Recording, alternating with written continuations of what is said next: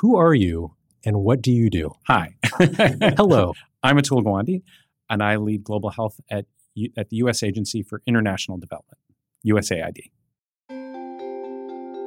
The first time I ever heard of Atul Gawande was when I heard Atul Gawande being interviewed on NPR. I was driving to take the Foreign Service exam, which is what I, I really thought I wanted to do after college. And I found it fascinating. I just graduated college and I was already working in healthcare, but I, I saw it as like just a job that was holding time until I got in the Foreign Service. But after that interview, I went and got Dr. Gawande's book, Complications, um, his first book, which was formative in how I thought about healthcare.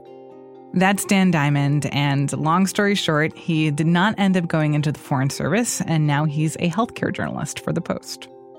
So there is some personal amusement to me that this doctor that I remember influencing my interest in healthcare years ago is now someone I can sit across the table from and ask hard questions to. From the newsroom of The Washington Post, this is Post Reports. I'm Martine Powers. It's Monday, May 9th. Today, we're going to hear some of those hard questions between Dan and Dr. Atul Gawande. Dr. Gawande is well known in healthcare. He's a writer, healthcare researcher, and surgeon. He served under the Clinton administration. And most recently, he's been tapped to lead global health at the U.S. Agency for International Development, USAID. He also co chairs the COVID 19 task force. We wanted to know how Dr. Gawande is thinking about this stage of the global pandemic and the public health problems that people aren't paying attention to.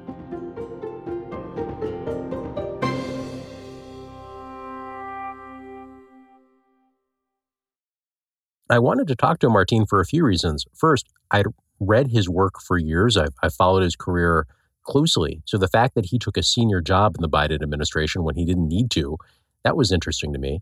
I had to resign everything, which I've never had to do before, right? So I had to resign from my role of writing in the New Yorker. I put hold on a book that that I had started.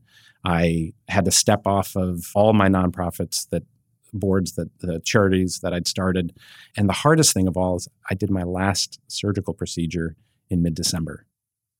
And then the second piece of it is he is at the center of a push to do global vaccinations to help other countries raise the level of immunization. And that push has been stalled because Congress hasn't been able to pass new funding. So I was very curious what Atul and his team were working on in the absence of new money coming in to carry out that work. The reason why I know Atul Gawande is because of his writing, as he pointed out. But it seems like part of why he has become somewhat famous is because of the way that he writes about the particularly American healthcare system or, or the shortcomings in how healthcare works. And now that he's kind of back a little bit more on the inside or in the government, I mean, I wonder what he has to say about the healthcare system now and shortcomings in healthcare in this country. His role as a leader and thinker on healthcare is pretty important. During the Obama administration, he wrote an article called The Cost Conundrum, which President Obama assigned as mandatory reading to his staff as they talked about healthcare hmm. reform. And that article was all about the perverse incentives in healthcare that sometimes doctors get paid for things that we don't want them to do, and sometimes they get underpaid or not paid for the things that they should be doing. So it was it was in, in miniature a distillation of problems in US healthcare. And and since then, Dr. Gawande has repeatedly emerged when there have been major healthcare moments. Sometimes he's weighed in on the repeal effort by Republicans some years ago, the repeal effort of the Affordable Care Act. And more recently, he was on TV quite a bit as a advisor to President Biden's transition team coming into government on how to respond to COVID.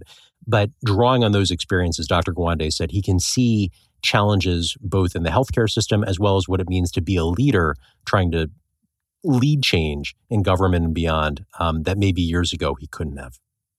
And what are some of the ways that he thinks that the healthcare system could improve? Well, some of those things are pretty simple. His first book, Complications, was about the mistakes that happen in healthcare. His focus mm-hmm. has often been on these, at times, low cost, practical initiatives that can make a big difference on the margins.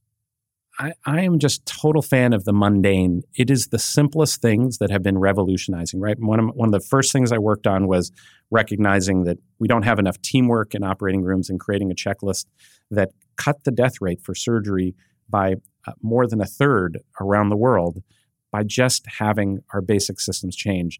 I wrote about, you know, why aren't we solving the problem of hand washing adequately, right? We have more than a million people who pick up infections in hospitals because people are not washing hands right. So he is more focused on the low cost interventions like hand washing that he said can make a big difference long term.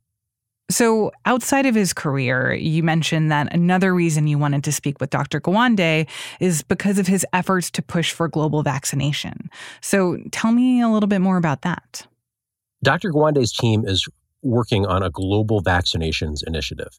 And much of the focus, Martine, isn't about getting supplies overseas. It's about what happens when they get there, taking them from the airport to the arm of the patient who might need it. It isn't enough to just bring a bunch of vaccines on the tarmac and say, go. We need to support their ability to, to maintain the cold chain, to have workers who can move out into the rural areas. And it's working. We're, we are getting where, where we're seeing concentration of, of our contributions. We've um, helped 11 countries. You know, there are more than 30 that are that are massively under vaccinated. In 11 countries, we've gotten to double or more the rates they were under. A lot of the infrastructure that we might have in the United States that does not exist overseas. And because it doesn't exist, there have been examples of shots that were donated to countries in need, but those vaccine doses expired before they could be used. To be fair, we have some of this in the United States too we have our own problems with convincing people to get vaccinated against coronavirus. It's the poorer countries that are still dragging very much behind, and there are dozens of countries that he said still need help. With the support that's come from the US around the world, we have enabled other countries to bring resources in, and that has meant that all of us together have driven in high income countries, in upper middle income countries and lower income countries that they are achieving what is now a 60% vaccination, fully vaccinated rate. In the low income countries, it is barely over 15%. So, the fact that the global vaccinations program has helped to this point, he said, is proof that it needs to continue. And another argument why he and other Biden officials have been pleading with Congress for weeks, if not months, to set aside several billion dollars more, maybe even more than several billion if it turns out that, that it's needed, but to keep the program going so it can help these other countries where vaccinations are still lagging behind. After the break, Dan explains why the program that Dr. Gawande is leading is at risk. We'll be right back.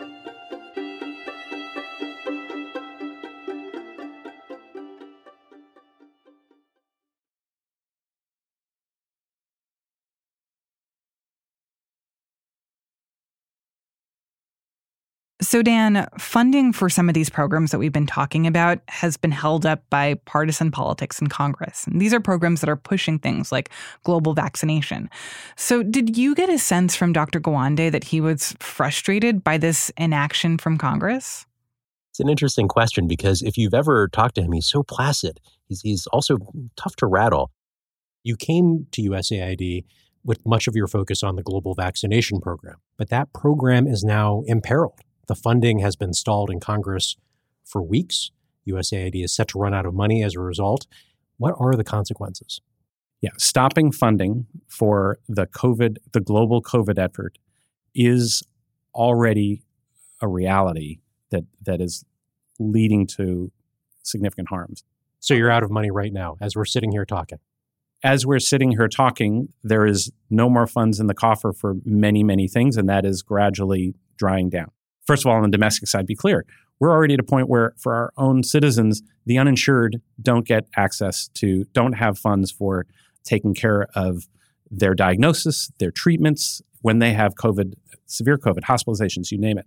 The Biden administration already wound down that program because they didn't have funding. Because that funding isn't there anymore to, to pay for those components. And so the equivalent on the global side is that we are, here are the main things we do. It's not just vaccines, but vaccine is the number one priority for the COVID task force.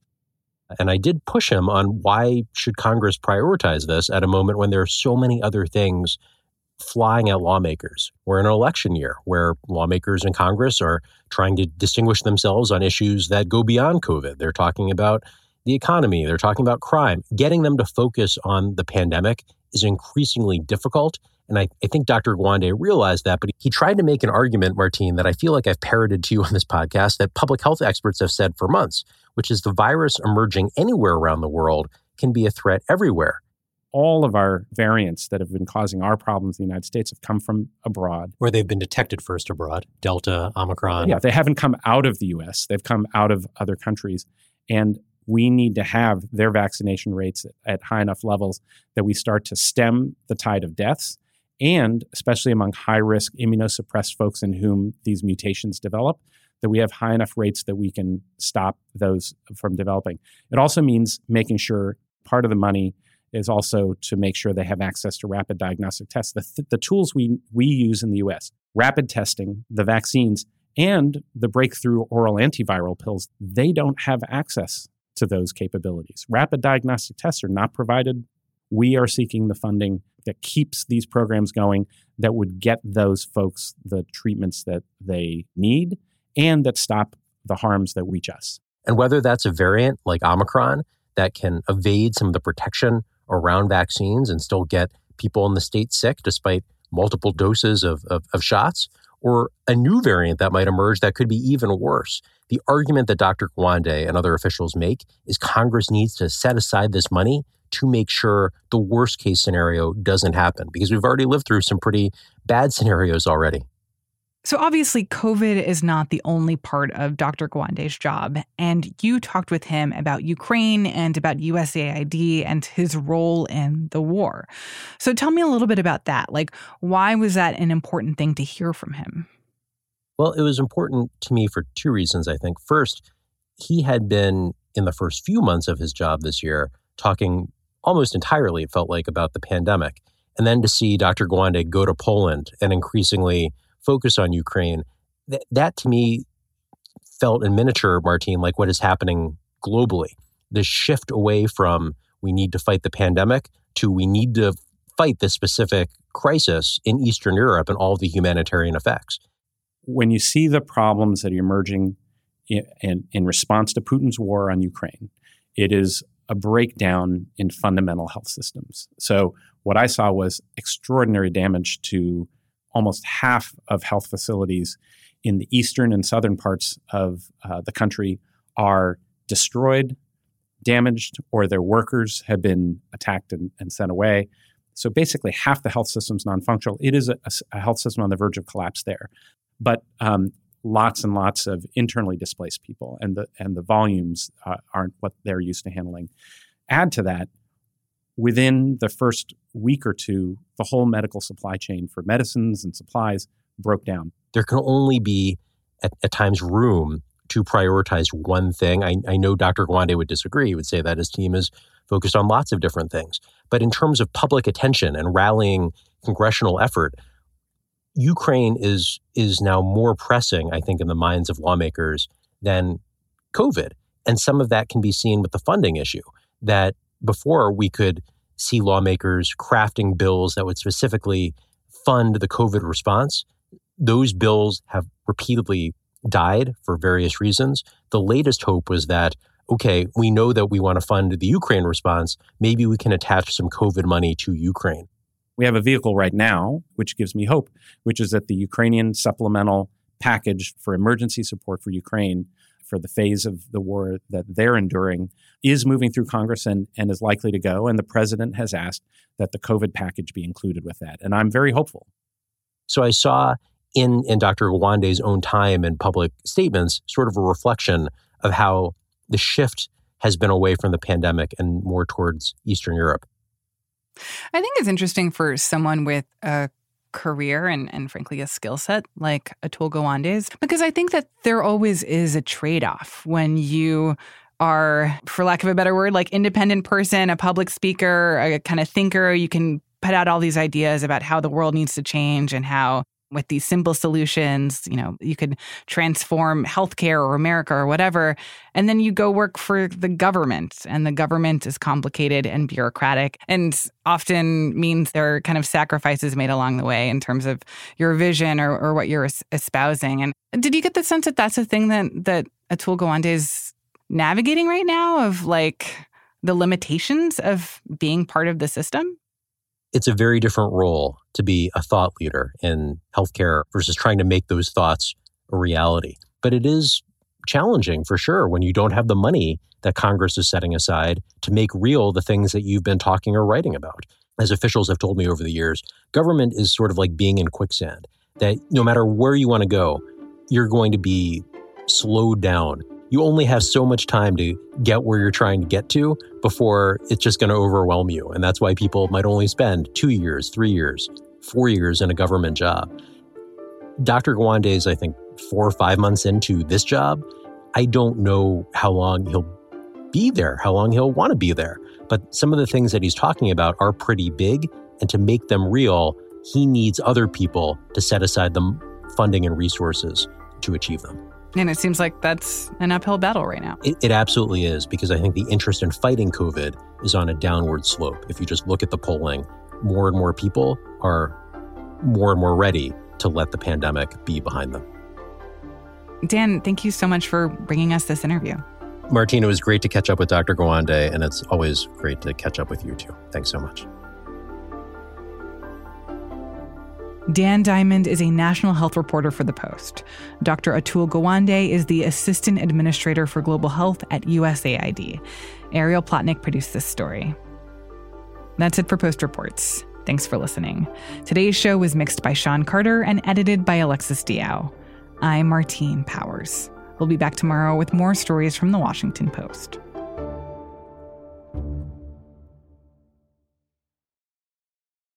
Hey, this is Christina Quinn. I'm the host of Try This, the Washington Post's new series of audio courses.